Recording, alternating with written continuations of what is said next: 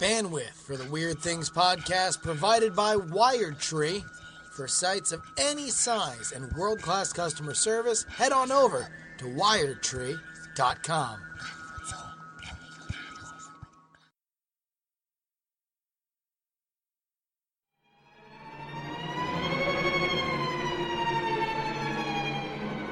Ladies and gentlemen, welcome to the Weird Things podcast. I'm Andrew Mayne, joined by Mr. Brian Brushwood. And only Brian Brushwood finally shed all that dead weight holding us back. Am I right?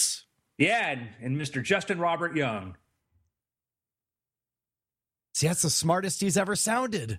Wait a second. I get what you were saying. uh, Justin's not here because his brother's getting married. Oh, what an excuse! So I can't His do younger the weird brother's things getting podcast. That's true. His younger brother, so Justin's the older unmarried He's brother. the old spinster. Yep. Spinster gerbs is what we call. old maid young. Man, this is going to be a geeky, geeky episode of Weird Things. I'm kind of excited. Which uh how you uh how you put you know extra layer of geek on something that's already you know the, the single dorkiest thing we do. And i have people who are like like from you know the tv business and people are like you know the show. I'm like oh i heard you do a thing called weird things. I'm like well there's another side of me. It's like it's like wait a minute. This isn't that that that guy who just walks around being a jerk to people from TV. This is no here i'm just a jerk to two guys well, let's let's dive in, man. This will be fun. All right, I'm ready to dive in too because uh, Brian, you feel it in the air. You know, it, it's it's been a kind of a been a rough winter, but uh, you know we're going to turn that corner, and, and there's a lot of excitement out there. I was in New York City, and it was kind of cold, but you know there was a there was a charge in the air. It was electric, Brian. Uh, uh, uh, yeah, sure. I guess. I mean, I know it's cold. I, I read today that the that the Great Lakes have almost entirely frozen for the first time since 1994. I'm talking. I mean, but the idea that we know it gets better, and you can just feel the energy, literally feel the energy. A neighborhood in Chelsea, New York, was shut down because of stray voltage. I'm sorry, it sounded like you said stray voltage, as if like electric current was a lost puppy that could follow you home and then kill you. apparently um there's a thing add this to the list of things to scare you Okay. okay things that may kill you and when you're in a big city you're thinking like hey this is this is other than the humans trying to kill me and maybe getting run over by a bus this is a pretty safe place right Sure, give You or know? take, or the, the occasional terrorist attack. You know, you're fine. yeah other than that but i mean statistically speaking they're like no wolves you know roaming uh, you know we're we're we've we've we've banded together in this ultra huge cave to sort of like for Sure. you know We're at, we're at Well, an all time low thing you have for uh, for Sasquatch attacks. You know, Yeah, not too many people dying of that. well you know we Great, great squids, giant squids. I haven't seen a one like in the city in in in in a in a dog's age. although uh, just a side note giant squid sightings are actually on the increase Oh, is it? so me file that one away. That used to never get cited. Now they are. So that's a whole other thing. We can get into that later. But a neighborhood in chelsea apparently uh, they had to block off the neighborhood because a they found that a uh, one of the underground electrical cables you know the winters kind of freezes stuff and then it thaws and then it can be pretty damaging on it had basically there was a fault in the line and then it had like maybe charged some electrical grating or something like that and then it rained and then there's a lot of salt in the soil and it basically created an entire electric current throughout the so neighborhood wait a minute, like like now, okay. So help me, and and in this case, we're probably both speculating, and we'll see have a race to see who could get to Wikipedia first. But I thought like. We think of water as conducting electricity, but if I remember my high school physics, it's not the water itself. It's like the metallic compounds in the water. in this case the it? salt Yes. Oh, okay. But, but but does that continue when the water is frozen? I assume so. I guess. Well, no, it's wet. It, it, it rained, so it was moist, and and so any event, uh, they had an entire block they had to shut down because if you touched it, you could have been electrocuted. Oh, my God. I mean, doorknobs, railings. See, okay, and this this just opens up like even more stuff to me because like I always wonder I mean, obviously, lightning strikes the ocean, and there are fish in the ocean, and all of the fish don't die. So it's like I, uh, like I, I just, I wish I understood electricity a little bit better. Well, and by a little bit better, I mean at all. I think that I think that you know we could reason this out. I would think that certainly fish in that area might get electrocuted. Um, You know what? I'm you know, gonna, you I'm gonna you- type you in. would, but again, it, it's it's it, it it the the amount of energy disperses inversely. You know, as you you go outwards. Okay, So I'm gonna. I, I just typed in here. Do fish die when lightning strikes the ocean? and uh, and it takes me straight to an article titled "Do fish die when lightning strikes the ocean?" and uh, let's see what the answer is. Lightning forms with electricity, blah blah blah. When the leaders connect, a huge current, thirty thousand amps, flows down. Uh, seawater, unlike air, is a good conductor as it contains salt. Rather than recreating an irregular, narrow ionized path, the charge spreads out sideways and downwards in an expanding half sphere. So I think it would be like the inverse square law, right? Where it's like very I think quickly. what I just said. Yeah. yeah, yeah, yeah, yeah. Um, it doesn't. That's all it says. It doesn't really tell me. It says uh, would just feel if, uh, any fish within a few tens of meters would Yeah. probably be killed, but beyond that, they'd feel just a tingle. Yeah. Man. Yeah, because it's spreading out over that extremely dense area. So, you know, So, but I guess it's maybe not the same with an electrical grid on ice, or or you said rain. So it's it'd rain. It was be wet. It was okay. slick. So, and it was just that the slick layer of moisture everywhere had created an electrical field, like highly. They said it. They said it went from uh, one volt to forty volts of. Which trying to figure out what they meant by voltage and you know because it's amperage and stuff. I guess this is Well, some sort of high yeah, level electrical stuff. I don't understand. It's, it's the, the like the amps is the total uh, throughput, whereas like the volts is the amount of the charge. Because like like a taser has very low amperage, but it's like hundred thousand volts or whatever, so it hurts a lot but doesn't doesn't kill you. Yeah. So here they said it was there was a stray volt and 41 stray volts, which uh, again, Man, I love uh, I love the idea of stray volts. That needs to be like our uh, uh, we need we need to have a volleyball team called the Stray Volts. I I'm wondering if it's all part of some sort of you know advanced publicity for Amazing Spider-Man 2. because because to promote electro, yeah. We saw a blue guy walking away.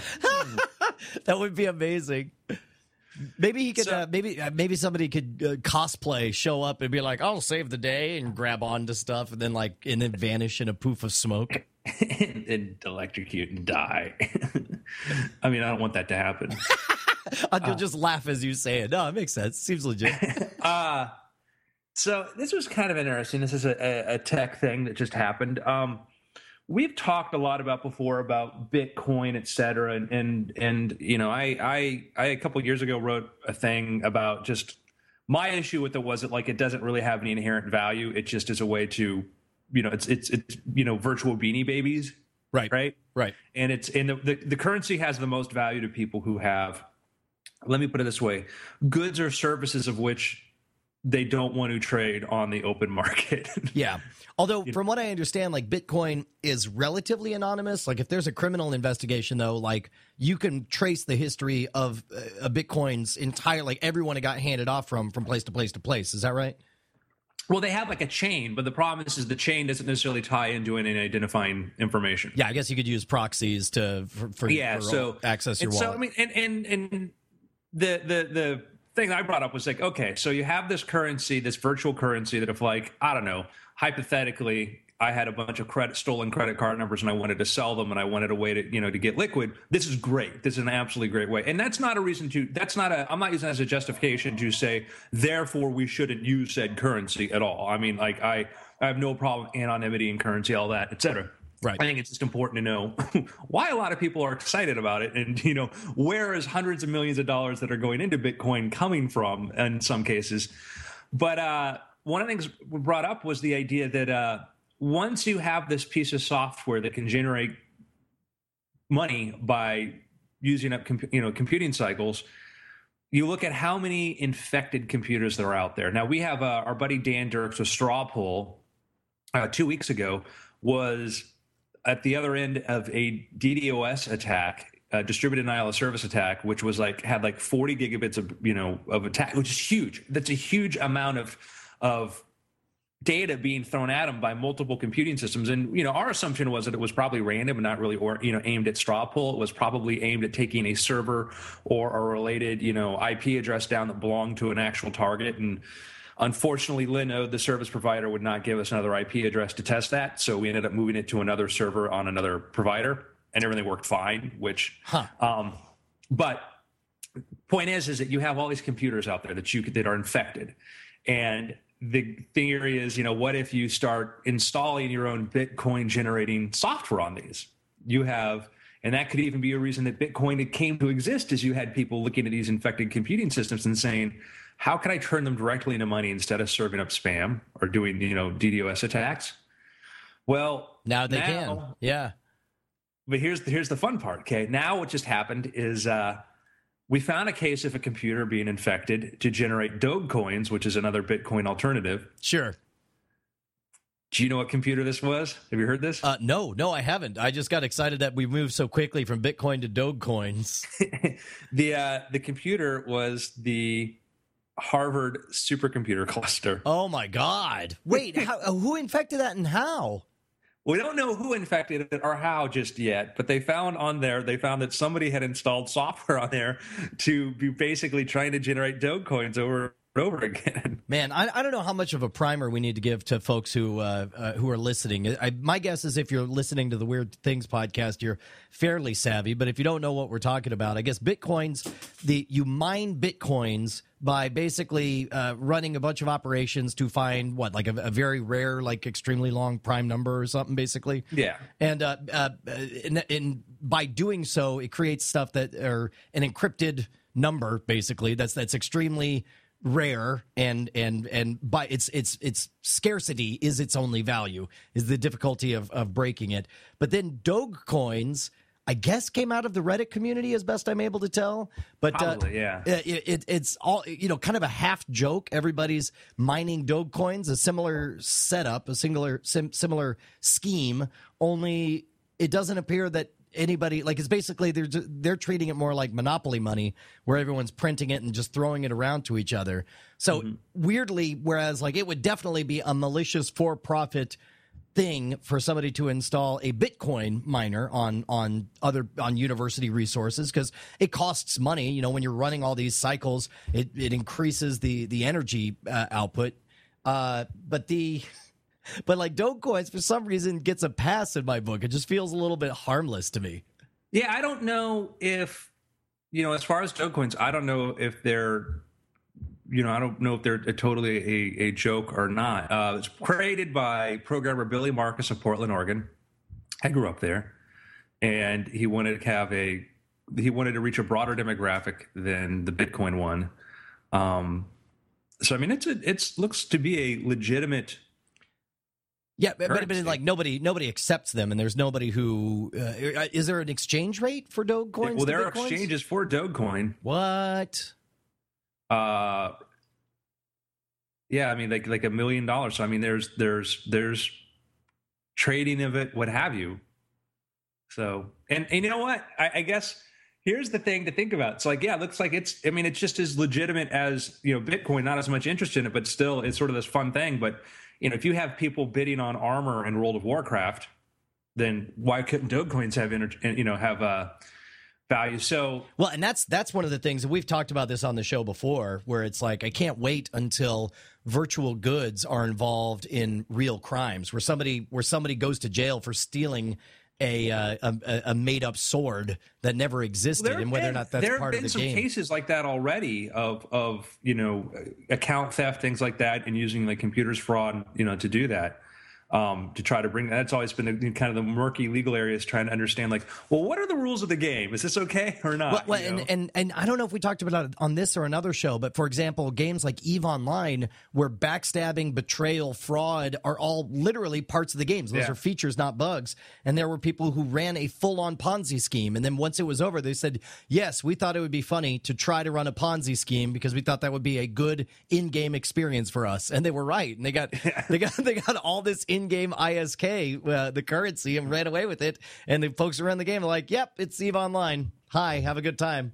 I, I, think we need to investigate creating our own currency. I'll just tell you that. That's my thinking. Um, but but back to the supercomputer hijacking. So somebody hijacked it, ran some uh, soccer, and the thing is, is that uh, computers now can become so specialized as far as how the hardware works and what they do that taking over that supercomputer sounds like a great way to generate them. But that computer isn't really configured specifically for doing the algorithm, like for generating bitcoins or Dogecoins if you had bought like 12 AMD video processor cards that were tuned to doing this, you'd be you way would better have been off. just as effective. Right. Yeah. The uh, and I guess I guess most of them it turns out uh, that the GPU processing is faster or better ta- tailored to uh, to mine bitcoins and dogecoins.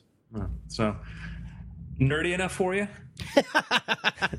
we went from zero to, to Stephen Hawking in you less ready? than you ready 10 to minutes. go to the next level here? Heck yes. Okay. We, I think we mentioned this. We I think we talked about it, geeked out a little bit about this last week, which was, uh, oh, I, I think, um, I don't think, I think we, we mentioned that SpaceX has a new launch coming up. Yes. And Elon Musk talked about his optimism for being able to do an actual launch to Mars within 10 to 12 years. Right. That guy's so good. You know what? It's going to be just him. Like like the rest of the world won't get there fast enough, and he's like, "Screw you, gonna die on Mars. Bye." Yeah, I've, I have some thoughts on that. But it was announced, we found out this week that the launch coming up, the March 16th launch, is going to have, I think it's March 16th, is the rocket, the Falcon 9 rocket is going to have landing struts on it. What? So they- they're Yeah. actually going to try to return the the reusable pieces back to base? into the ocean. First, Okay. the ocean. They're going to try to do a controlled splashdown. Now, they did. They did before. They did a, uh, their first stage. The rocket has two stages: first stage, second stage. First stage gets it up to the upper atmosphere, a little up like you know there, and then the second stage launches it further out. First stage is huge. Got a bunch of rockets on there. It's very valuable. Right now, every single rocket we've ever launched, the first stage ends up in the ocean or blowing up and is not very usable Right. it, it's it's like hopping on an airplane and parachuting out and then letting the airplane crash, Just crash into the ocean, yeah. Man, and- well, and we've talked about this before because it's like, and and that figure that you expressed just fundamentally changed everything. The idea that we could get to space for roughly the fuel expense of flying as as oh, a seven thirty seven around the world is that what you said Yeah. or seven seventy seven? But like, uh, but like all of a sudden, like that's practical. Like like there are.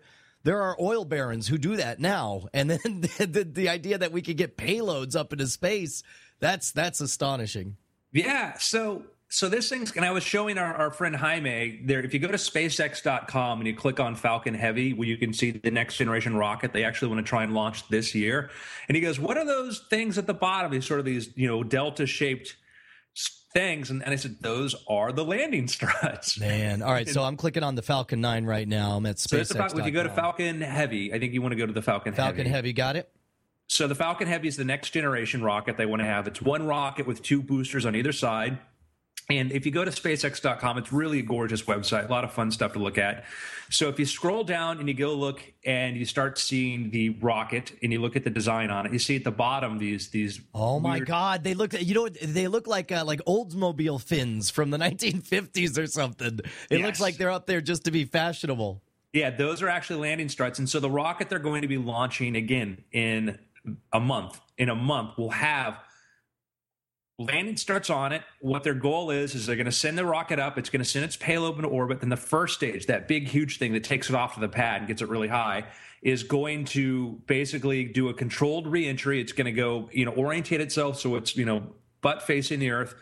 Fall back down, or actually face nose first, so it's got the heat shielding, and then do a rotation, and then it's going to have the the ru- thrusters are going to do a control burn shortly, you know, to to slow it down, and then do another burn to allow it to do a soft impact into the ocean. Do you think that they're going to have boats out there to try to actually get video? Because I mean, I, I know that they'll have all kinds of telemetry on there to say, you know, the instruments will be like, ah, it pretty much landed okay, but it's like that is nothing compared to the visual of watching this thing essentially land on the ocean. Yeah, I don't know. I don't know. So they they tried a version of this before, and they're actually able to control the, the do sort of a softer reentry to it. And then there was a, a stabilization problem because it had a spin, and there's like, you know, you're having the way those motors function and whether you know the turbulence, et cetera. But they felt comfortable enough to say, okay, we're going to do this. Plus, we're going to add the extra hardware of the landing pads to see if we can get this which, if it's successful, we could be looking at a launch pad landing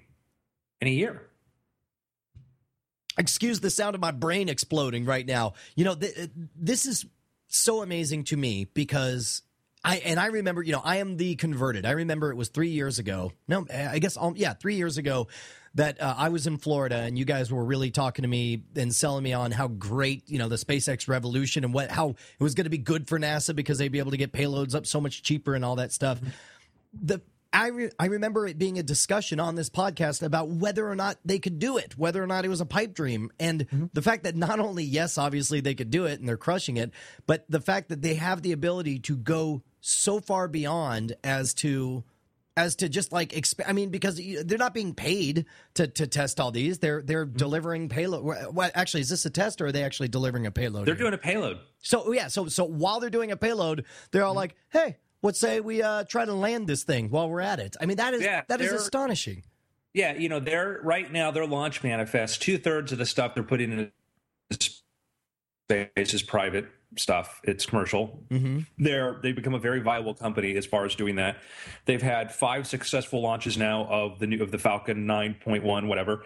They had a partial. They only had like one partial failure when they were doing a NASA resupply, and the second stage was supposed to deliver, or the primary stage was supposed to deliver another kind of cargo, but because they had to shut off one engine, NASA gets priority and says you can't, you know, do the other payload. You need to focus whatever so it was more of a, they probably could have, but because it was NASA, because the customer NASA's paying top bill, they say, if this isn't completely optimum, then you have to continue doing this X. Anyhow, I digress. Point is, you know, the, the, the short form of it is, is in a month, we're going to try to bring a rocket back down to Earth without it crashing. We're talking about essentially landing Flash Gordon style, just, you know, yep. uh, Buck Rogers landing that thing. Uh, I did not realize that the Falcon Heavy is the most powerful rocket ever used. It'll be since the Saturn V. Okay. Well, see, uh, or I guess, uh, yeah, it says the world's most powerful rocket, but I guess we're not using Saturn Fives anymore. But would, uh, yeah, it would be the the it would be. There's another one that comes after like the fa- the Falcon. It, as far as I understand, it's the most powerful since the the Saturn V. Fifty three thousand kilograms is a lot. So, Elon Musk has talked about the idea of getting to Mars could happen a lot sooner than we realize, like ten to twelve years. And you know, going on, he says, given recent developments, meaning what he's done. you know, given recent developments that some people have done, um, this guy he's thinking that it could be much more sooner. So wow. we're looking at they have they have. Oh, by the way, if you go back to that Falcon Heavy, Brian, sure. go back to that Falcon. So Brian's on the Falcon Heavy website at SpaceX.com. Scroll down and go look for the tech specs, or up or down where it yeah, says. oh, there we go. Technical overview. Uh, Seventy meters. What, Okay, so read to me like the first thing says what is it? Height? Yeah, the height is sixty-eight point four meters, so seventy meters, which is like what three, four, five times taller than my house. Okay, stages uh, two, uh, two stages, boosters. How many? How many stages did the did the Saturn have? Saturn had like, like, three, three stages. Yeah. Uh, payload to, to low Earth orbit uh, is fifty three thousand kilograms. Two boosters. Uh, oh, anything else there? Oh wait, wait, hold on. There's a little. There? There's just a little thing that says there. Oh, by the way, and if you want to go to Mars, payload to Mars is thirteen thousand kilograms. Are you kidding me? That's amazing. now, now, what is it when it says GTO? Uh, what is that? It says payload uh, to GTO. GTO is, I think, uh, uh, geostationary. Yeah, orbit. there you go. Got it. Yeah, I don't know why it's GO to GTO, but anyhow, so they actually have on there saying, "Oh yeah, and if you want, if, if you wanted to go to Mars, just hypothetically." I mean, um, I guess, I guess at this point, I mean, how long do you have to be in the business looking at these numbers before you just decide like screw it let's i mean there's literally no reason we can't go. Let's just, just start advertising. So well that's his plan. His plan is with or without you know involvement of you know our government other governments there's going to be he's, he's like he's going to be wealthy enough to finance. You know if you've looked at this tesla stock price lately um, you and i have because we both invested. Yes. Uh, he's going to have the money to go there without with or without he's going to have the hardware and the money to go there. So it'll happen. Now okay so here's what here's what i'm wondering right? Now you could look at all this and and and attribute musk's success to a couple of things. First of all you know the fact that he is daring to go into areas that have previously proven unpopular. You could say that the technology has just advanced to a certain phase where all of a sudden it's economically viable. But I, I wonder what is happening internally, what kind of corporate culture he's creating that is motivating people to to work so hard and hit this level of quality on everything. So I can tell you, I mean, the two things that I've learned. I mean, one is like it is the company that young engineers and scientists. I mean, they've got almost four thousand people. It's it is the hot company to work for. Cooler than Google, cooler than Apple, cooler than Facebook, SpaceX. Particularly if you're into the engineering side of stuff, it's it is it's it's the new NASA. It's the new NASA, the new Google, new Apple, new everything. I've heard. You know, I I worked with. uh uh, one of the guys who like did special effects and stuff whenever we had pyro or stuff like that on my show you know his like he had like a he has a son-in-law that worked there or worked there and he was saying like oh yeah it's really hard though it's very stressful da da da da and it's like it's rocket science. Yeah. you know? Well, and and uh, I, I ran into somebody at Nerdtacular last year who uh, who was wearing a SpaceX like you know Dragon uh, windbreaker, and he had recently left SpaceX, and, and he spoke of it very. Oh, there you go, just like yours. He uh, he spoke of his time there very very fondly, but but also kind of hinted that uh, that it's intense. You know, it's like you are you are part of a group mission, and that it's clear that they have big ambitions. Yeah, I I couldn't see myself working in that environment because I'm a flake. so this is what I want to get to, Brian. This is where I want to I want to bring this steer this conversation towards is we're looking at within the next the next decade Mars missions, Mars colonization, the idea that we're not just sending it's not a and you got it and it's like it's not a let's send a guy to the moon and bring him back and then shake, you know, shake each other's hands and clap each other on the back and go, "Are we did it. All right, now what?" This is this is the La Nina. This is the Santa Maria. This is sending the Columbus fleet to there. This is saying, excuse me, this is sending, you know, beyond that. I mean, this is sending, you know, this is the colonists. This is Jamestown. This is the idea of we're sending people there with the idea. Could, could be, could be Jamestown. Could be Roanoke, the, uh, the, the, the lost colony. Sure. Could be. Could be that we're sending people there with the idea that we're building a permanent civilization there. Elon Musk is trying to build an economic model to make it sustainable, not just the idea of one shot, we're there and then we're done, but the idea of how do we have transit? They have rockets called MCTs, which are Mars Colonial Transporters, which is the idea of you know going back and forth.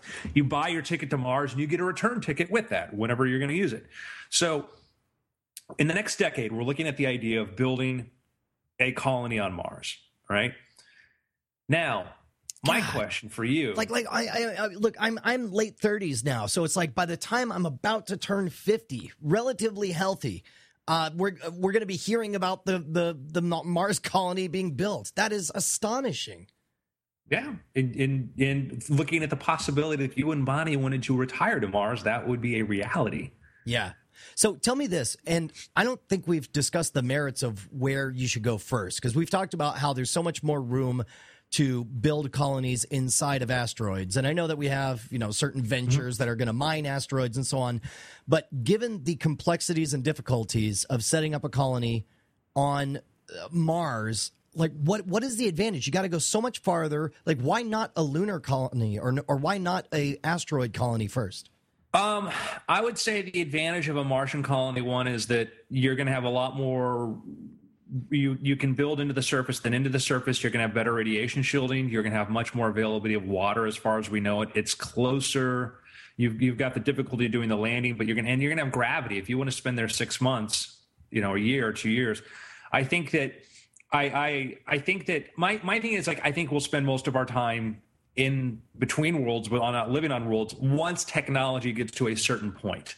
You know right. that's the caveat is that once you're you're you're able to live in and, and that's a great thought experiment is like if you had the the hundred year vert you know what's what's going to be oculus rift virtual reality like a hundred years from now? You know and if you could spend your life inside of a 10 foot by 10 foot container and not realize it or feel like you're missing out on anything you then know what does it which, matter? Sure. Yeah i i think but but uh, the, the question that's curious to me is so musk and company go to mars right? They build a colony.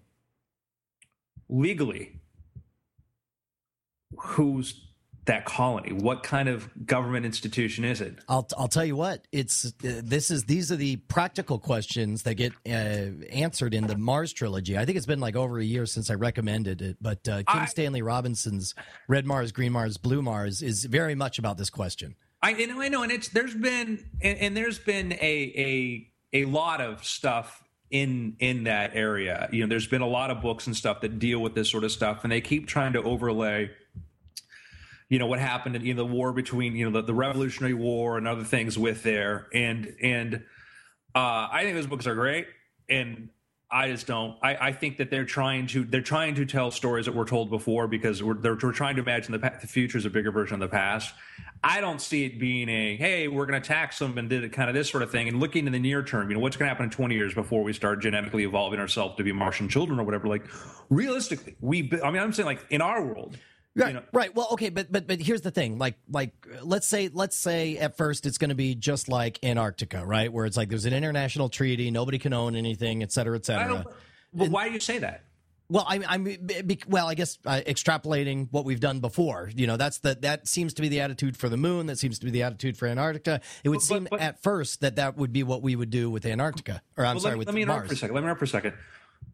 We haven't attempted to colonize those things. There is no attempt to colonize. There is no attempt to. We're going to go here and we're going to build. You know, the, the, the a, you know billions of dollars of ec- money are going to be spent on people living here and, and going there. You know, Mars. You know, I mean, we have the we have rules as far as like Antarctica and stuff, and as far as places to go, your your money is spent elsewhere. But the idea that and also, you know, if, if you were a billionaire that wanted to try to go do this and talking about as a private individual, governments would stop you if you tried to do that in Antarctica. Right. Right. Well, I guess, and and that, uh, but to begin with, like, I don't think we're going to go straight from zero to colonization. I think there will be an established research station first, and during this period, it will be just like those things. And uh, the the question is, like, at what point do they? Uh, I, I think that you essentially move into colonization, but you don't call it colonization for the longest time. Instead, you say join. Musk is calling it colonization. well, I mean that's that's fine. I, I think he'll stop saying that as soon as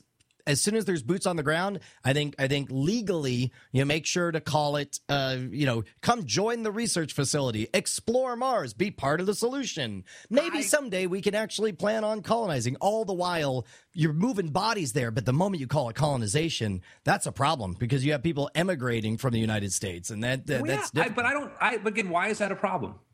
Uh, well, because his facilities are all based in the United States, and should he cross the U.S. government and But why are you? But again, you you you've assumed there's going to be this antagonism. All of a sudden, the U.S. government's going to say, "No, don't do this," or "You can't do this," or whatever. You uh, know. yeah, what what about our entire history of governance makes you think that it wouldn't happen? Why? But we're why- not we're not really a colonizer. The United States, like we have, if you look at like the history of whenever we've we've historically speaking, we've we've our you know our boundaries and stuff, we have ton you know we have like five commonwealths, places like that, and things that we've we've you know liberated places and not tried to seek to colonize them. You know, we've been you know our our policy's been you know it, it's not been a, a we're not an imperial process or we're not really necessarily even a, a, a- colonizer in that sense Well, but then by that logic, then then why why are you worried at all? It sounds to me like you're saying that there wouldn't be people who wanted to colonize. colonize. What, are you? I'm I'm confused. Are you talking about the government or are you talking about people? Yeah, well, okay. Uh, I guess here's what I'm saying: is is yes, historically, the, gov- the United States has not had a problem with losing lots of people to uh, colonize some other part of the uh, part of the world, but once they do, and once it's on paper, and once they see it happening, I I think the United States is gonna gonna uh, put the brakes on it. I think they're they're gonna start requiring that you get approval to go to Mars, that you have to pay some fee to cover all the taxes for the rest of your life to go to Mars, and all. I mean, whatever they can do, I think they're gonna try to do. So if we look at like, let's look at like expat communities we have right now in Costa Rica, Mexico, places like that. Yeah. So you have a large amount of social security checks get sent to Mexico because you have retirees from here say, well, you know what, my money will go further if I go down there. And that that's caused, you know, some tension, whatever like that. But that's perfectly legal. There's no legislation in process to stop people from doing that to going outside of this country to go live.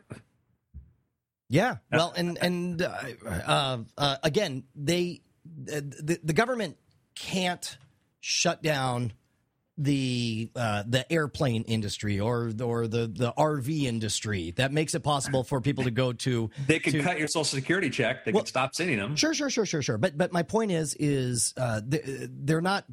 Um, nobody is running an airline whose stated goal is like we're the way that you leave the U.S. to go live in Mexico forever. It's uh, whereas that's there's only one purpose for a rocket to go to Mars, and that's for you Right, to leave I the guess U.S. and I'm, go live I'm there. uh, my my my question is is like why why would why would we why would the government spend the effort to shut that down? What is the advantage to saying no don't go there. No don't do this. What is the is it is it is it do we do we try to does it government want to try to create a new entity a new kind of you know a us trade zone on mars i don't know i'm i'm, I'm trying to figure No, out like okay, the uh, ship industry Any, any place that you have um, a desire to move, any place you have movement is where bureaucracies can oftentimes figure out a way to profit from the motion, right? They don't care. Fine, you want to leave Earth, you want to go live on Mars, that's fine. You know, just make sure we get something out of that motion from leaving here to go there. So it's like, and and you know, how easy would it be to be a bureaucracy to be to be NASA and say like, oh, we can't just have people flying around willy nilly. That'd be irresponsible. We need to make sure that these are safe, and you got to pay for basically like a TSA type thing. The whole justification of the TSA is now that's just crazy. You can't hop on a plane and go anywhere you want without any troubles. You need to make sure that we tell you your stuff is safe. And Well, so, you, you again remember, uh, airlines don't have to use the TSA. Airports can decide to use other means of security. They're supposed to use a security that meets a certain minimum requirement, but they don't have to use the TSA. Right. Well, it fine. Uh, but but uh, again, it's it's uh, uh, they receive matching. There, there's all these. There's a reason that. Oh, that there's, there's absolutely, absolutely, and the, and the FAA comes in and uh, of course, I, I just, I guess my my my my question is is again we, we talk about the government but you know every every four to eight years this sort of there's a change and then when you have congress changes and you get different attitudes and temperaments about things my my question is is that you know assuming that musk doesn't decide to go into stealth mode about this and this keeps to be open like we're going to colonize we're going to do this what would be what would be the plan? If you're you're sitting to elon musk and you're you're sitting in the room by yourself thinking this what is your goal to allow you to do what you want to do? Do you go to the government and say listen we need to have extra you know extraterrestrial whatever trade zones or something because like think about cruise ships. You know i've spent a lot of my life working living on cruise ships. And cruise ships like i've flown the most of the cruise ships i've been on have never been under american flag. They've been under panamanian flag. They've been under the flags of other countries because Wow. ta- taxi like most of your cruises you know your cruises you go look at you know what goes in and out of you know the, the ports of the united states they're not american flag vessels. They're flagged in other countries because it's more convenient. It's like you know having your company registered in virginia and we're the united states is perfectly cool with this you know because as long as the vessels meet whatever requirements we have and you know we would like to encourage them to be us flagged but if they're us flagged it means you know there's a lot of regulations and stuff that come into play that then make it much more complicated but when those ships come into port, there are billions of dollars are spent in our economy, and it benefits us. If you know we build a Martian colony, it's going to mean billions of dollars are going to be spent in high tech industries in the United States, building the technology and the equipment and the gear. It's going to be a humongous industry here to make this, you know, to to help sustain this.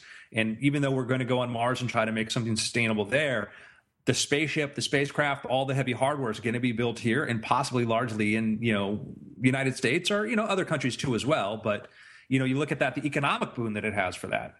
And so would you want to encourage that? Yeah. Well, first of all, I hear where you're coming from, and and I don't know why, but just my default position is to be more jaded about it, and and- Sure. and, to It- it's better to be paranoid. I agree. I think I think but if you're if you're Musk and you're saying, okay, do you try to do you try to cut this off? And do you say, hey, listen, we want to do a colony, we want it to be, you know, we want to get a a, a, a have it be a US zone, it'll be under US law. But because you're gonna you have a colony, let's say you have a colony of just a dozen people or a few hundred people, which is huge to think about. But a few hundred people, you're going to have to have law enforcement. Yep. You're going to have to have a justice system there. Yep. You're going to have to have, you know, a prison. You're going to have to have a way to deal with crime. I mean, that's that's the uh, uh, okay. So so let's. I I could totally see when it comes to yes, we're colonizing. Yes, we're taking people who are signing up and going to do all that. Those are all things that that they'll say to do. But we don't have that in Antarctica right now. We because we have small research stations, right? It's like this is a research outpost. You and, can't build a colony on it. I mean, you it is against no, no, the law. I, I, understand. I understand. I understand. And and I, I believe technically that that's that that same treaty expands to all of space, right? That's why you're not allowed to build a colony on the moon. You're not allowed to build. Um, uh, no, I don't think you can exploit the moon for. Uh, there's the the moon treaty. I'm trying to run the moon treaty. I think is like up in a period, and there's.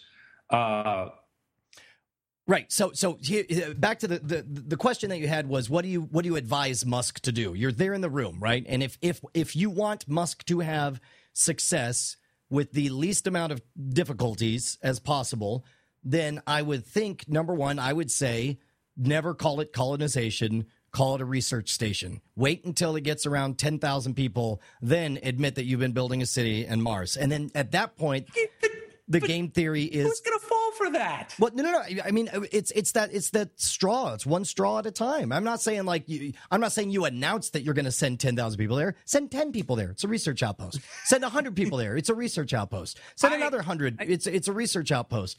And then at some point, uh, and then once you've hit a critical mass, then right, you're like, it's not going to fool anybody. What do you What do you mean? Why, why?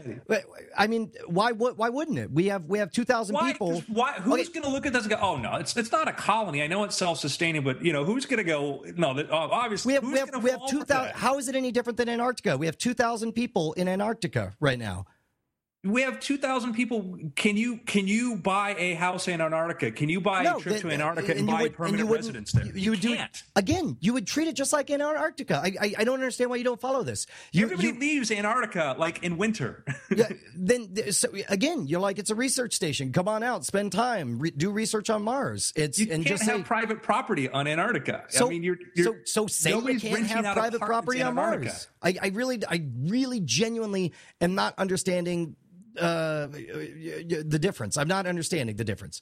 Like, why not just say, just say you can't own property on Mars either yet, and then say, and just say for now it's just a, a research facility. So when I go there and I, I, go like, okay, how long do I plan on staying there? One is that like each one of those research stations is under a government authority. Okay, you Mar- Antarctica is divided up into territories. There's territories that, that that are that fall into our jurisdictions, territories other people's jurisdictions, and then when you go to those research stations, they're flagged. They're flagged. There's the American flagged one. The Russians have their flagged ones. They're under a flag. Okay. Now, if you and I show up in Antarctica with a couple of pickaxes, and we're gonna like, hey, we're gonna go over here and we're gonna go dig for stuff. We're not gonna be allowed to. Yeah, uh, I, I mean, I guess, I guess, like do you think that there's a need for pickaxes day one? You think nobody's going to Mars unless unless there's property to be grabbed? I think that you're going to first thing you're going to do is you're going to want to be on boots on the ground trying to find out what resources are there. You're going to be drilling and digging and looking for metal materials. You're going to be trying to build factories. You're going to be building industry. You're going to be building these I things. Mean, Oh, okay, it, uh, up until you said the word industry, every single thing you said was stuff that I would assume you would do at a research station. And I guess but, but there, there's but so much the more. But I, but again, we're going to start mining the soil and trying to produce hydrogen. We're going to be doing we're going to be digging up the ground in the permafrost, pulling water out of there. We're going to be doing things that that are to get as many resources as we can out of there, make it sustainable. Uh, yes, yes, but but again, I, I mean, you're telling me, I mean, you've seen The Wire. You're telling me you can't figure out a way to label things that fits within the guidelines without not actually being the thing. Uh, one, I've not seen The Wire, but two, I think that it's this. If everybody assumes this is what you're doing, and then you're telling them that you're not, well, no, okay. First of all, look, and again, we're talking about the first uh, first fifty years of of exploration and setting up there. There's so much research to be done, and there are so many things that are justifiably important. You know, it's like it's like, look, well, we need we need ballast for this. We need to build these walls, so of course we're digging up some rocks to do. You know, it's like it's important that we leave the rest of the the the planet untouched. But but for here, there's there's realities of of we need material for all of these my, things. My my question's the first five years legally, legally, what flag is it under? Man, dude, I, I again, it's like I if if I see nothing but trouble by declaring that early, that fast that it's a colony and there's private property rights. I think that's an astonishingly bad idea. I think that's what that's not make... my my question is when they set foot on ground, the first hundred people, yeah, whose laws are they using? Well, I mean, uh, uh, that's a that's a great question. I mean, it's that's it's, what I'm trying to find out. Is is that what do they what do they do they say? Do they come out and say? And I've I've thrown out there maybe it's a U.S. trade zone. I've said that multiple times. Maybe that's what Musk says. Like maybe he pushes for like let's create these extra Earth you know trade zones, and we want to be U.S. flagged or whatever. Is that what happens? Does it become you know is that what they try to do? That's my question. I don't know. I don't i'm not saying they land on the ground and they say you we're pardon my language that we're independent now. Right you know right. i'm saying that they land. I don't know but i'm thinking what's the logic? I'm, I'm genuinely trying to find out what's the logic. To me it's like you know, as they make this push for it, rather than try to be sneaky, sneaky, guess what we're really doing is they go to the government and say, listen, we think we should have a trade zone or something there or some sort of development zone, and it could be U.S. flag, but there are other countries that would be willing to do that, and you know, and we'll just launch from there. Man, uh, okay. So if not the United States, and and and I guess my aversion to doing that at all is just that you just open yourself up to to all kinds of bureaucracies telling you what to do. And if the whole point to go to Mars is to do whatever you want, which I'm assuming is part of it, if not the whole reason, then uh, there's there's I, I if if not the United States, who would you go to? And for what reason? Would it be like a like a Liberia type thing, or is like whatever? I just need a flag. I don't know, I, and that's I think that you know you're going to get into, and there's going to be an area of politics that's going to be interesting because you know we're not going to be it doesn't look like mars is going to be like when we had the, when we colonized you know the americas there were tons of resources that we could that we could bring back from there to europe. As far as mars there's not at this point it's not like there's a lot of resources we need to be getting out of mars putting out of rockets expending a, a tremendous amounts of energy to bring back to earth. It's just not likely to be like that. It's going to be a really cool place to live and it's going to be more like a singapore or someplace where it's known more for it's just the technology that's developed there, not the the things that are sent back. So that brings in this this different thing. It's one thing when you colonize something and then you you put tariffs on whatever's leaving port, where there it's like no, you know, or you know the, the Facebook, the next Facebook's being made there. Yeah, well, and that's the thing is like once you get the type of talent that Mars will attract, it very likely will be an information economy. It'll be uh, humans will be the most pre- precious resource on Mars. I would imagine there's one or two things that they could figure out how to manufacture more effectively on Mars. Uh, but I think it, by and large, it's going to be the atmosphere of discovery that's going to have it be, uh, you know, the, the the leading information economy. So Brian Brushwood gets appointed head of SpaceX. Right. Okay. Yep what do you do? What do you want to do? You when I, literally the legal problem of like we're going to have a thousand people there. What rules do we have? Oh, how do we govern this? Yeah uh, okay. Framed that way as a practical black and white problem. We have to have a code of conduct or whatever. Uh, my guess is that uh, man. Okay so in the short term I would imagine that you appoint an authority, uh, like a, a council, so that you can. I would I would imagine that less is more in general, right? I would say that uh, that. Well, I'm going to back up for a moment, okay? Okay. You have to tell me: Are we going to be American flagged, EU flagged, Chinese flagged, or no flag? I would say no flag. I would say that this is a and, and I would I would hopefully make sure that it's an international force of people that that because again you're sending a message. You know, there's a bit of a PR element to to it, right? You're sending you want to send a message that we're all working together. I would say that you uh, have them elect their own council, council members.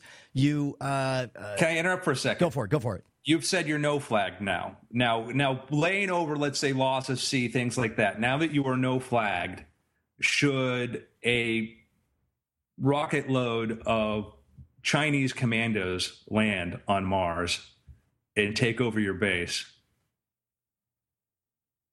Like ah jeez. Okay.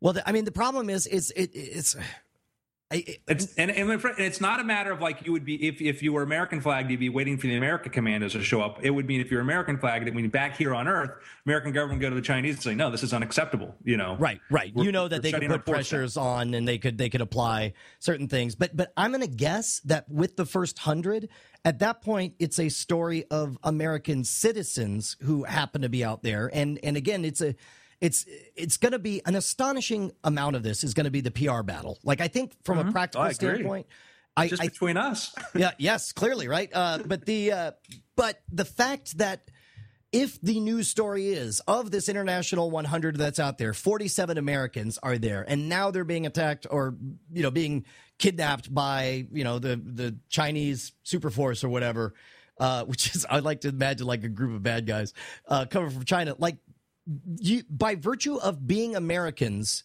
whether they're flying a flag that's America or the international coalition flag or whatever, they will still derive 90% of the benefits of this is if they had brought the American flag with them. Well, but then it comes it, it, one one when some, anything like that would be premeditated, premeditated by some sort of legal declaration that, that that there was that they had the Chinese had a legal reason to go take this over. So the next question is like, do they then say, okay, well that's fine, we're going to return your American citizens back to the United States? Huh. Well, and well, colonies ours. Yeah, I guess they can. Look, isn't that isn't that the isn't that kind of the the law of the land? Wasn't that yeah. the way it was in the new world? To want to fly under a flag of a power of a superpower on the United. Uh, I'll tell Earth. you what. All I know is that a lot of people waved a lot of flags when they came to the new world, and it didn't go so well. wasn't so peaceful. wasn't so hot. wasn't a good time or place to be. And uh, I'm going to say that that I don't see a lot of benefit to waving any flag unless you want to start a war back home just by virtue of having two of well, them there. and you know the in theory, you know, you look at the French Indian Wars, you look at this, and you look at the idea that you want to have somebody backing you or helping you. When we struck out from when we struck out from the British, first thing we did is we went to the French and we're like, hey, uh, we're friends, we're friends, right? Let's have a treaty, recognize us as a real entity, give us legitimacy and we can proceed from there. You know, the, the need to have that sense of legitimacy certainly helps. So here's the question is a lot of the reason that we dealt with that before is because the new world was so rich with resources and there mm-hmm. was so you know there was gold uh, later there was there's what, furs oil and yeah uh, furs and, uh, uh, and and of course land which was in short supply and very much necessary the fact that Mars has so little to offer, unless we find like some mass deposits of helium three or whatever, or, or uh, I, I don't know. I don't know that there's that much of a cause to fight for a long, long time. I mean, it's I, I'm saying we'll get there, but by the time we get there, we'll have a cluster of 200,000 domiciles on this side of the planet and 100,000 domiciles in this other section. Yeah, I don't. I think. Yeah, I think that the we're watching the the the the fighting over materials and resources is dramatically declining. It's still there, but we point to we have to point to places in the world where you have conflicts to sort of look at that. You know, we're finding new means of you know this is we're 2014 and we're, finding more hydrocarbons to use as fuel than we ever thought we'd have before. You know, you don't hear the words peak oil mentioned much, and because it's just we're going through these energy booms that you know some people talked about said, hey, this would happen. You know, people said this 20 years ago. We're we're called crazy. That you know, guess what? We're gonna have these other. We're gonna be finding energy in a lot more places on our planet, et etc. Side. Anyhow, I don't think that we're going to have the same sort of problems that you know we we had before. We'll have different problems. We'll have very different problems. It might even be inconceivable for us to imagine. And so I just kind of looking, trying to looking at this, saying, okay, what's the first step? Is the first step saying we're you know, do we create a new kind of zone? You know, we do we create a new kind of commerce zone or trade zone or something like that? That would be the easiest step is then to go to a government and say, hey, let's create this trade zone, this commerce zone. It'll be under US law, but like these free trade zones, we're gonna have our own economic structure, what have you. Yeah, and I could see even once you go through the political bureaucracy to have this conversation with the United States, I would imagine that they would see the benefit to number one promoting, you know, their culture as the basis, the stand, uh, the the standard upon which everything else is built, and I would see them asking for some kind of like sweetheart trade deal, like for all right, any discoveries you make on Mars, we get a certain percentage and all of that stuff. So I could see it, it working out in favor of, but again, the PR the PR battle goes for two ways. So far, we've been talking about the PR battle for the the first hundred. I would imagine that's a tough PR battle for the United States to sell. Like how how how imperial does it look to have the United States make sure that it's their flag planted on that world over there? Um, I think that uh, I think that Yeah, I don't, I don't think we're going to plant a flag. I think that the first mission there is going to probably bring the flags of all nations, you know, and string them up so everybody gets to have a presence. I, I, I think that the diplomacy is going to be in full force to say, hey, this is a, you know, this is a thing of the world, and this is a place for the people of the world to be able to go to. You know, that any anybody anywhere who wants to live on Mars who is successful enough should be able to do that. Um, you know, anybody can buy a ticket, and so I think that'll, you know that would be my guess is that and i think the first the first person who sets foot on mars you know if it's if musk pays for this thing himself all the way he's going to make sure that it's a a diverse crew so that it looks you know it's not a jingoistic jingoistic you know american first sort of thing i mean we'll all know that it was but so hey tell me this when it comes to actually the nuts and bolts of colonizing mars I'm thinking about like structurally what's really different from uh, yeah if if you build in a asteroid or if you build in low Earth orbit or in geosynchronous or, geosynchronous orbits, you have to have a certain amount of hardened everything because you got to you know a, a fleck of paint will punch a hole in whatever. Uh, how many? How much of that do you have to worry about on Mars? Is it the kind of thing where we could just inflate a few football field sized tents? You know, make it basically no, like Denver International. Radiation, so you're going to want to be you're going to want to be digging in or having thick layers of material between you and the atmosphere. I mean, the sky because the atmosphere is much thinner, so the amount of radiation you get is is, is uh, tr- increased.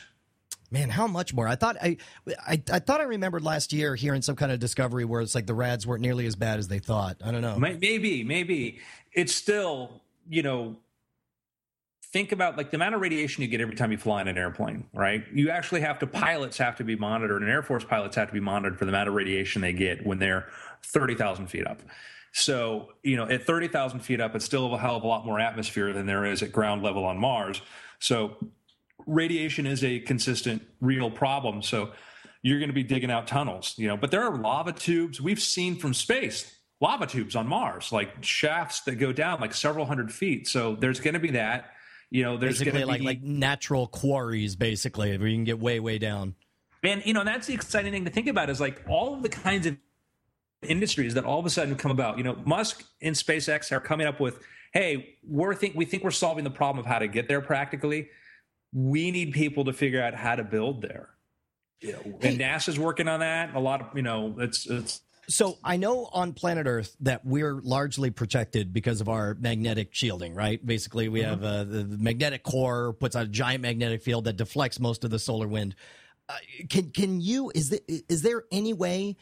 Let let's assume energy is no object, right? Uh, mm-hmm. magic fusion occurs in the next ten years, and all of a sudden, as much energy as we want. Is it a practical solution to run a a smaller magnetic field, like basically shield?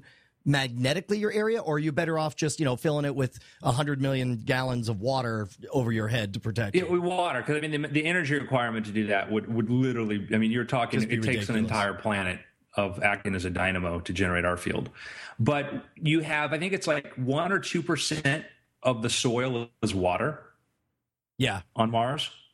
So you've got you've got uh, you know we're that, that's the most exciting thing is just how much water is on Mars. There's a tremendous amount of water on Mars. So your goal would really be melting melting you know pulling that water out of the soil, creating you know terraforming it and you know terraforming it you know looking at how we would try to do it now could take a 100 to a 1000 years looking at what we technology we might have 30 years from now could take decades yeah, I guess that's the other thing is that you, when you factor in a schedule for that stuff, you're sort of forced to not only think about uh, what how you would solve it now, but but it it tricks you because not only you can assume that certain discoveries will be made, but even then most people will fail to consider the fact that not only are more discoveries on the way, but the rapidity of those discoveries is going to increase mm-hmm. as well. So all of a sudden, very, very quickly, suddenly something you know doesn't is, yeah. what was the biggest problems becomes not an issue. And we get in we fall into that trap now too because you have like you know there was a three or four years ago there was a lot of investment in green tech and green energy. And and and there's one thing to try to develop fundamental tech but there's the other idea well let's start building solar panel plants now. And the problem is is the solar panel plant you build now five years from now is going to be obsolete. Yeah. And you're, you're better off taking that money and waiting for that point on the curve where solar energy is competitive with traditional energy because of, and, and that means, you know, keeping money going into development, but to try to rush to market with something before it's ready. Yeah. won't work. And that's the same here. You know, it's that how do we solve this problem 10 years from now versus how do we solve it now? I'll tell you what, man, if you want if you want to shift your perspective on the problems of the world, you can't do much better than for me uh, than to play Sid Meier's Civilization a few hundred thousand times. Like once you like once you play the long game, once you intentionally put off build uh, discovering the technology of a granary so that you could get to gunpowder faster and, because you realize that you'll be able to take over a city that will have a granary or whatever. Like you start to think with that those cold calculating numbers like you were just describing. Well, here's a here's sort of a uh, tangent note.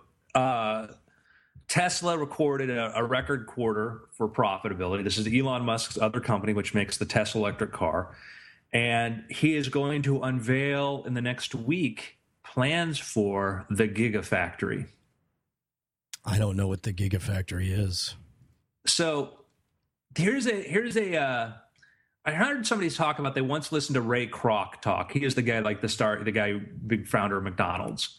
And he goes to do a talk and he asks somebody, he says, What business am I in? And somebody raises their hand and says, Oh, you make hamburgers. He's like, No. Somebody else, What business I am? He goes, You're in service. He says, No. I'm in real estate. Yeah. And at that point, McDonald's was the largest owner of real estate in the country. And when you add a franchise, when you own a McDonald's franchise, the franchisee paid McDonald's rent on that. And that's where McDonald's, the corporation, was making the bulk of its money was from the rents paid, whatever. Uh, the way that's the way it was described. What is a Tesla car? Uh, well, it's it's a uh, it's a cost effective electric car. We break it down into its component parts. What is it? It's it's batteries and motors, right? Yeah, it's it is two thousand laptop batteries. Right. Okay. At 2,000 laptop batteries, Tesla is fast becoming one of the largest purchaser of batteries in the world. Tesla's problem they have now is they say their supply constraint, they're limited by the availability of batteries. They could they could be making more Teslas and selling even more of them, but the problem is is there are only so many batteries they can purchase. Is so it, Elon Musk talk about like uh, peak rare earth elements and, and like peak lithium or whatever just to, to get the, the parts for these batteries?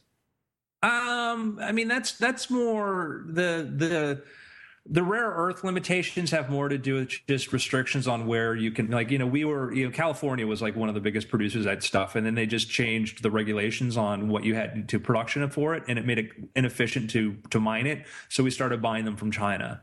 But it, it's these things aren't that rare. They're just the places that let you dig for them you know are um, and it's one of those things where what seems like you know the the the a slight change in a regulation can make all the difference between you know profitability or not. But his plan is to build the gigafactory. It's going to be the largest battery production there is in the world, and he's going to probably partner somebody else. They may be building in the United States, and they want to make it solar powered, et cetera, all that. But this is going to be a billion dollar project. So that's a lot of money. Number one, a lot of money. Uh, number two although I don't know, it's like uh, what's a billion dollars is a lot of money until you realize it's it's it's three days. I'm throwing that number out there, um, but it's, it's going to be in, in, the you know it's going to be a big number. Yeah, I'm sure. I'm sure it will. So. I guess uh, are they are they doing it to provide and store their own power to to uh, I mean I, so they're building they're doing this to build their own batteries for the Tesla cars number 1 is is that just they're running you know because suppliers can't meet their demand they've decided that they're going to go ahead and create their own batteries, you know, build them you know, themselves, maybe with a partner like Panasonic.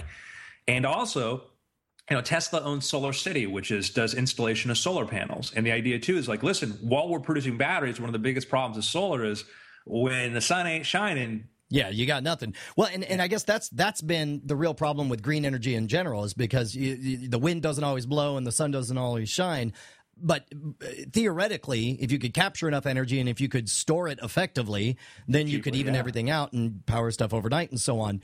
Uh, I seem to remember hearing some big talk about like some uh, some various uh, I don't know some kind of like liquid metal batteries. Am I remembering this right? Where it's like they're They were so supercharged that it melted it. I want to say there was a TED TED talk about it. Well, there's like there's a solar array, for instance, that they have where what they do is they superheat the liquid and it goes into these tanks, and so even when the sun's not out, they can still produce energy from this like melted metal, whatever kind of stuff.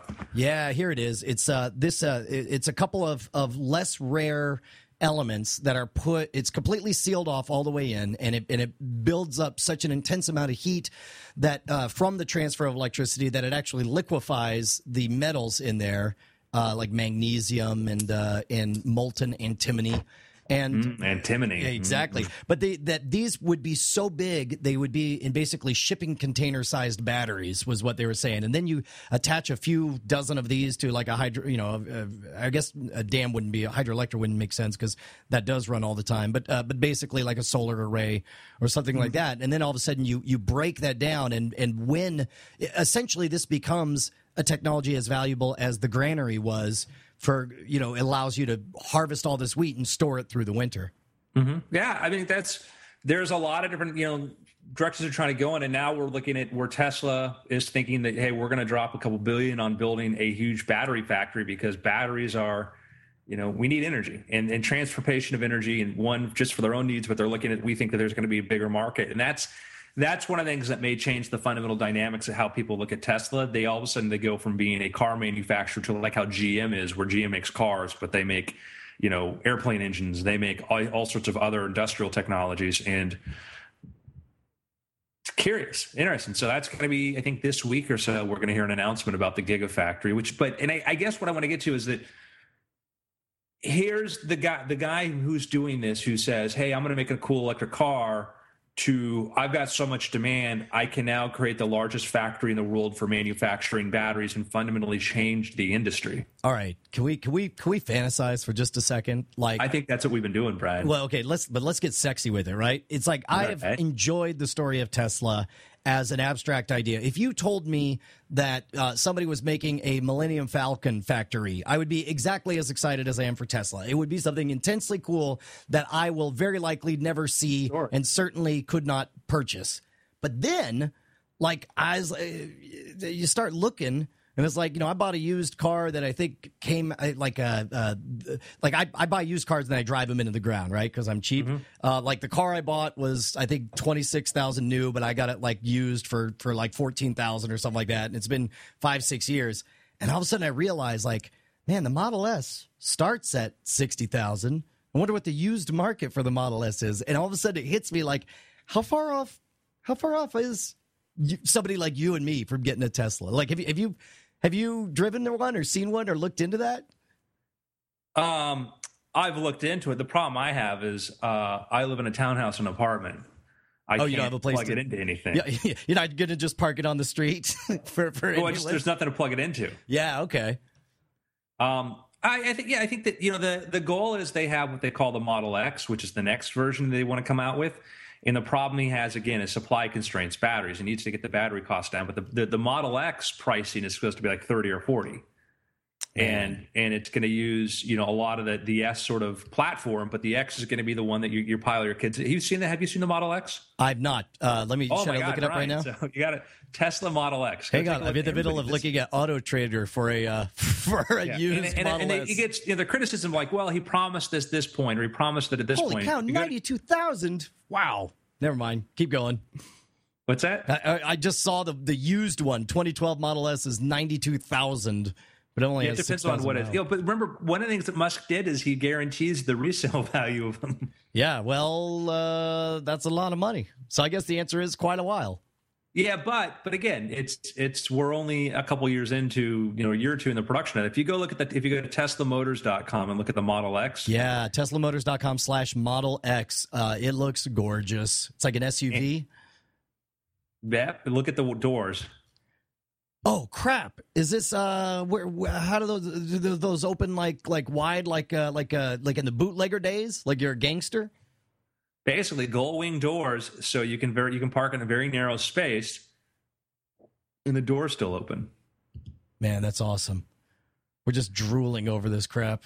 So the uh they uh trying to figure out like the pricing. So like that's the like forty thousand dollars or so or at some point or what is it he wants to have like the model x and then there's another model they want to do. The idea is that that what Tesla did that was really particularly brilliant is that you had a number of people who tried to come out with electric cars prior, and they wanted to solve every problem at once. They're like, hey, uh, you know, like I think forty thousand is supposed to be the price of it. Okay, and they've had people come. It used to be like, hey, we'll come out with an electric car and then we'll make it super low cost and we'll do this. And so people tried to produce the cheapest electric car they could. And what you ended up with was a product aimed at nobody because if you're poor, you don't care that it's electric. You'd right. rather gas is, you know, a, a, cheap small gas car, you know, is actually pretty fuel efficient and it's got no luxuries. It's it was a horrible trade off and you had no range, et cetera, whatever. Tesla comes along. Musk says, no, I think the first buyers are going to be the people who are the first ones to buy every kind of cool new device. Correct. I'm going to make an expensive, you know, but comparatively, you know, cool car, and that was the Tesla Roadster. And the idea was, he said, listen, electric cars can go really fast. They can go really, really fast. So why not just run with that and create a sports car and that's what he did. The Tesla Roadster came out with that, and that was a huge success among geeks and tech and other people. But once he did that, they said, "Okay, we think there's a bigger market for just kind of a luxury car," and that's when they came out with the Model S. And the Model S is now I see them everywhere. Really, I've oh, never yeah. seen one in person, and I would love to. And and it's it's you know partially it's a California thing, but I Brian I see them every day. I I you will I see more Model S's on the road out here than I've seen, you know Ferraris. Well, I guess also, yeah, you, you you also being in Los Angeles, uh, I guess if you have an electric car, you get to use the premium lane to blow past everyone. So you probably see yeah, them zipping past you. And this is this is you know these are people who buy prestige cars, but the same way the same thing in San Francisco Bay Area, you see them everywhere. But I mean, I I I don't I see one every day. I see a Model S every day, in and and I'm always like, and my friends gonna because I'm like Tesla. you know? um, so they're they're super popular here, and they're they're in you know, there's it's not abating because the number of people who can afford that price range of car is pretty big in the luxury market. And then the next level is to go with the Model X, is to go down to who are the people buying big SUVs, buying Suburbans, and that market's probably ten times as big. Yeah. Well, I'll tell you what. Like it's uh, let's see if let's say this hits the same like ninety five thousand dollar price point you're talking to a world that uh, like you, for a tricked out high end SU uh, uh, minivan basically you're looking at what like 49 50,000 dollars. It's not a stretch to see you know as long as you uh, basically you're talking about the difference between like a $500 monthly car payment to an $800 monthly car payment, and especially if it's something where if if they hold up, and that's one thing we're waiting to see on the Tesla, if they hold up nicely for nine years, then all well, of a sudden taking a, essentially a nine year payment plan makes sense. Well, I mean, this this this next their their the release that they want to put out in 2017 is supposed to be a forty thousand dollar car. What? That's amazing, yeah. man. Uh, how did this whole episode become like eh, this is what happens when Justin's not around. The show becomes like like unfettered. You and I just become nothing but but just fawns uh, for uh, just fawning over Elon Musk. It's true. We need a hero. Yeah we do. He's gonna take it. Do you think how much of of Musk and this might be too heady but how much of Musk and Mars do you think is is just another projection of some kind of Gulch Gulch, Gulch fantasy of like take take us away from the troubles of America, Elon Musk? Uh, I mean, he's yeah. Listen, this guy loves America. This guy is you know came from South Africa, came to here, and has a, a, a an intense devotion to the ideals that make this country great. So, I don't think it's so much that as much as just thinking it's this worldwide sort of thinking of not thinking to the next level. The, the, thing that Musk does really well is he says, how do we check base assumptions? What are we assuming that we may be incorrect on? And he's done that repeatedly. He's, you know, from his involvement in PayPal to launching, you know, the Tesla company. Tesla was like, he, he's a guy, the thing that makes him special, I think, is he is a brilliant engineer, probably one of the greatest engineers of our time because his ability to understand so many different fields of engineering and his understanding of economics. And that's the, it's rare to get those things together. When you find somebody who fundamentally gets how things work and then gets how finance and economics works, That's where Bill Gates came from. Yeah. That's what Steve Jobs became. You know, he was a guy that did the economic side of it took him kind of struggled with, you know, for decades before he finally kind of grasped the the all around sort of thing on that. And that's what Thomas Edison was. That's what uh, Andrew Carnegie probably was.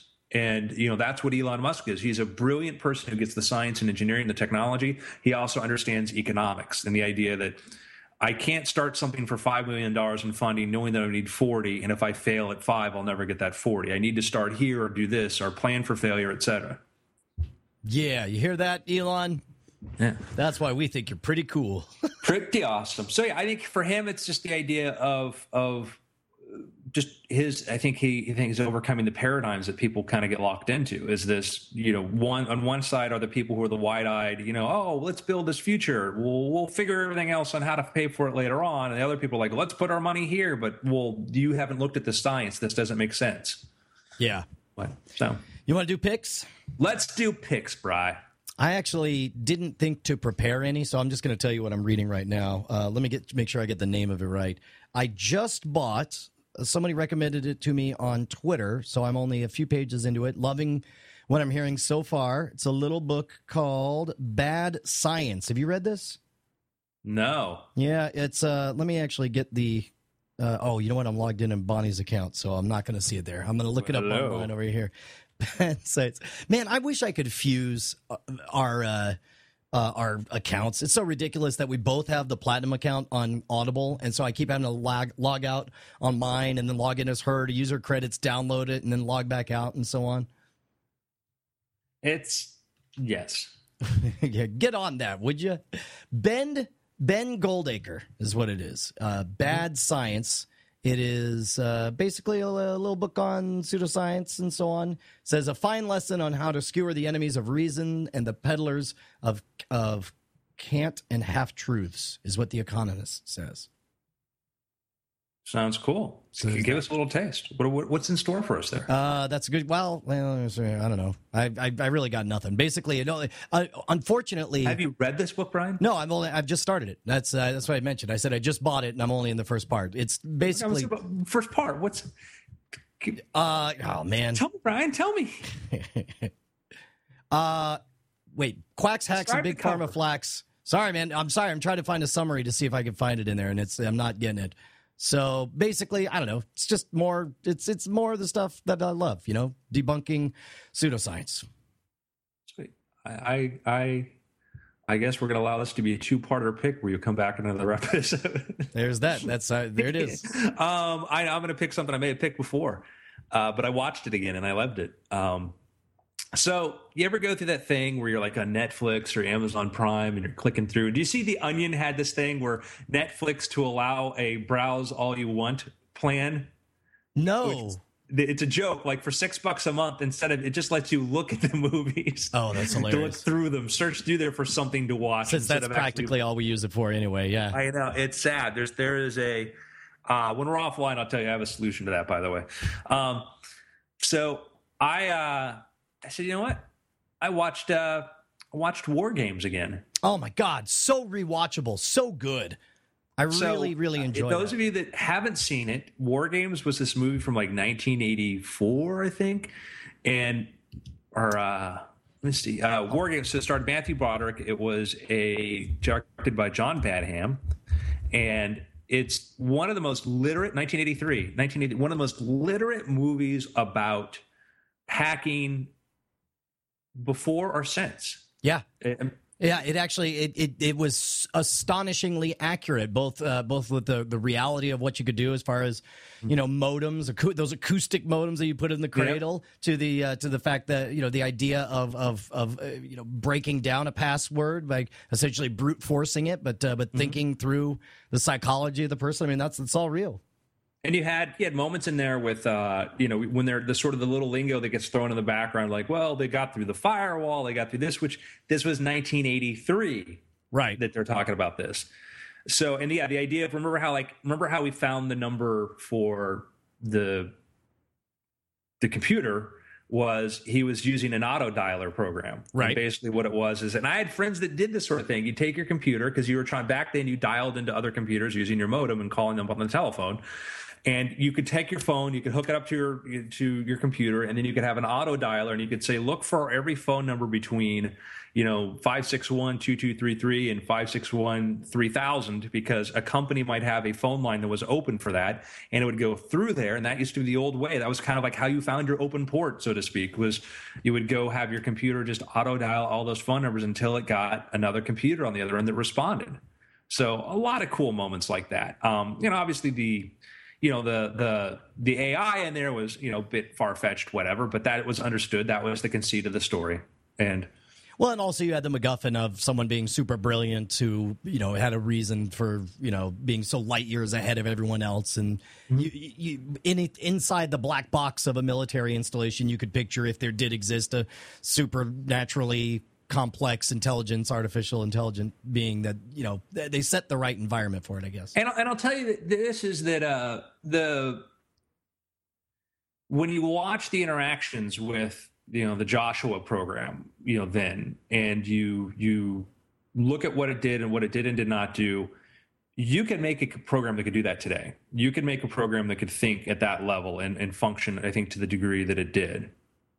Um, because it's not, you know, getting terribly introspective, but it's just it, it, it has certain needs it's trying to do and finding ways to do that. So um, I would not not outside of the possibility 40 years later, 30 years later. So. Yeah, and you know what? And, and we've talked about this before, but I'm convinced that no generation will experience a decent horror movie the way you and I uh, will have having grown up in the Cold War. It's like you just you just can't put enough emphasis on how bizarre it was to live in a world where Oh yeah. you were you're constantly convinced everything everything was about to die. Yeah, I mean, we were. Yeah, I mean, the the, the degree of of you know, obviously, you know, 9-11 was the idea that oh, maybe somebody you know could this happen to whatever, but it wasn't the idea that oh, you know, we're all going to be fighting over cans of Chef Boyardee and living on the back of motorcycles and you know, on attached to bikers by chains in the Mad Max universe.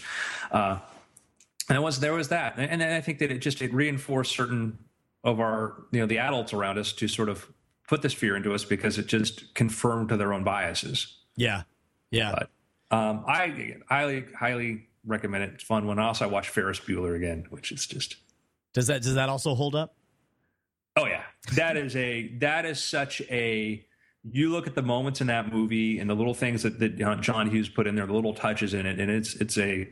I enjoyed it much more than I thought. I mean, I would love the movie. Like, how fun will this be to watch it again for the millionth time? Like, ah, I loved it. That's So, awesome. So I found I finally found that table of contents, and uh, like the first thing he jumps into is this whole the very idea of of detoxing that everyone uh, likes to do. They're like, oh, I'm doing this detox, this this fruit cleanse or whatever. You know, these enemies or whatever. He talks about the history of. Uh, how there's in every single culture there's been the idea of the purification ritual the idea that your normal life is filthy and you need to cut it out with some kind of purification thing. And uh, now we're into the second chapter is where i'm at where he talks about brain gym which i guess is huge in the uk uh, in the public school system but I, i've never seen it here uh, which i suspect is kind of like the lumosity thing i assume the idea that there's exercises to get your brain super strong or what have you and there's a bunch of nonsense you do rituals for the body but I like I like the way he cuts through it and he gives like a reason for why these things are so appealing to us. Yeah, sounds cool. Sounds cool. I, I think that uh, uh, it's always it's interesting too because you you read some of those books and then people will be like, yeah, I like this, but you know that thing that he said was wrong. The, you know, there is something to homeopathy, or oh, there's something to this, or whatever. And you get the people who, when it touches on their own area, it's like, well, Yeah, yeah. we all have that. Uh, Ryan, this has been delightful. I don't think we need Jason. Uh, listen, I think Jonathan is a delightful, important part of the show, and I look forward to his return someday. Yeah, someday. Spinster Justin Robert Young. Well, you know, without Justin, I got to say, it's been weird.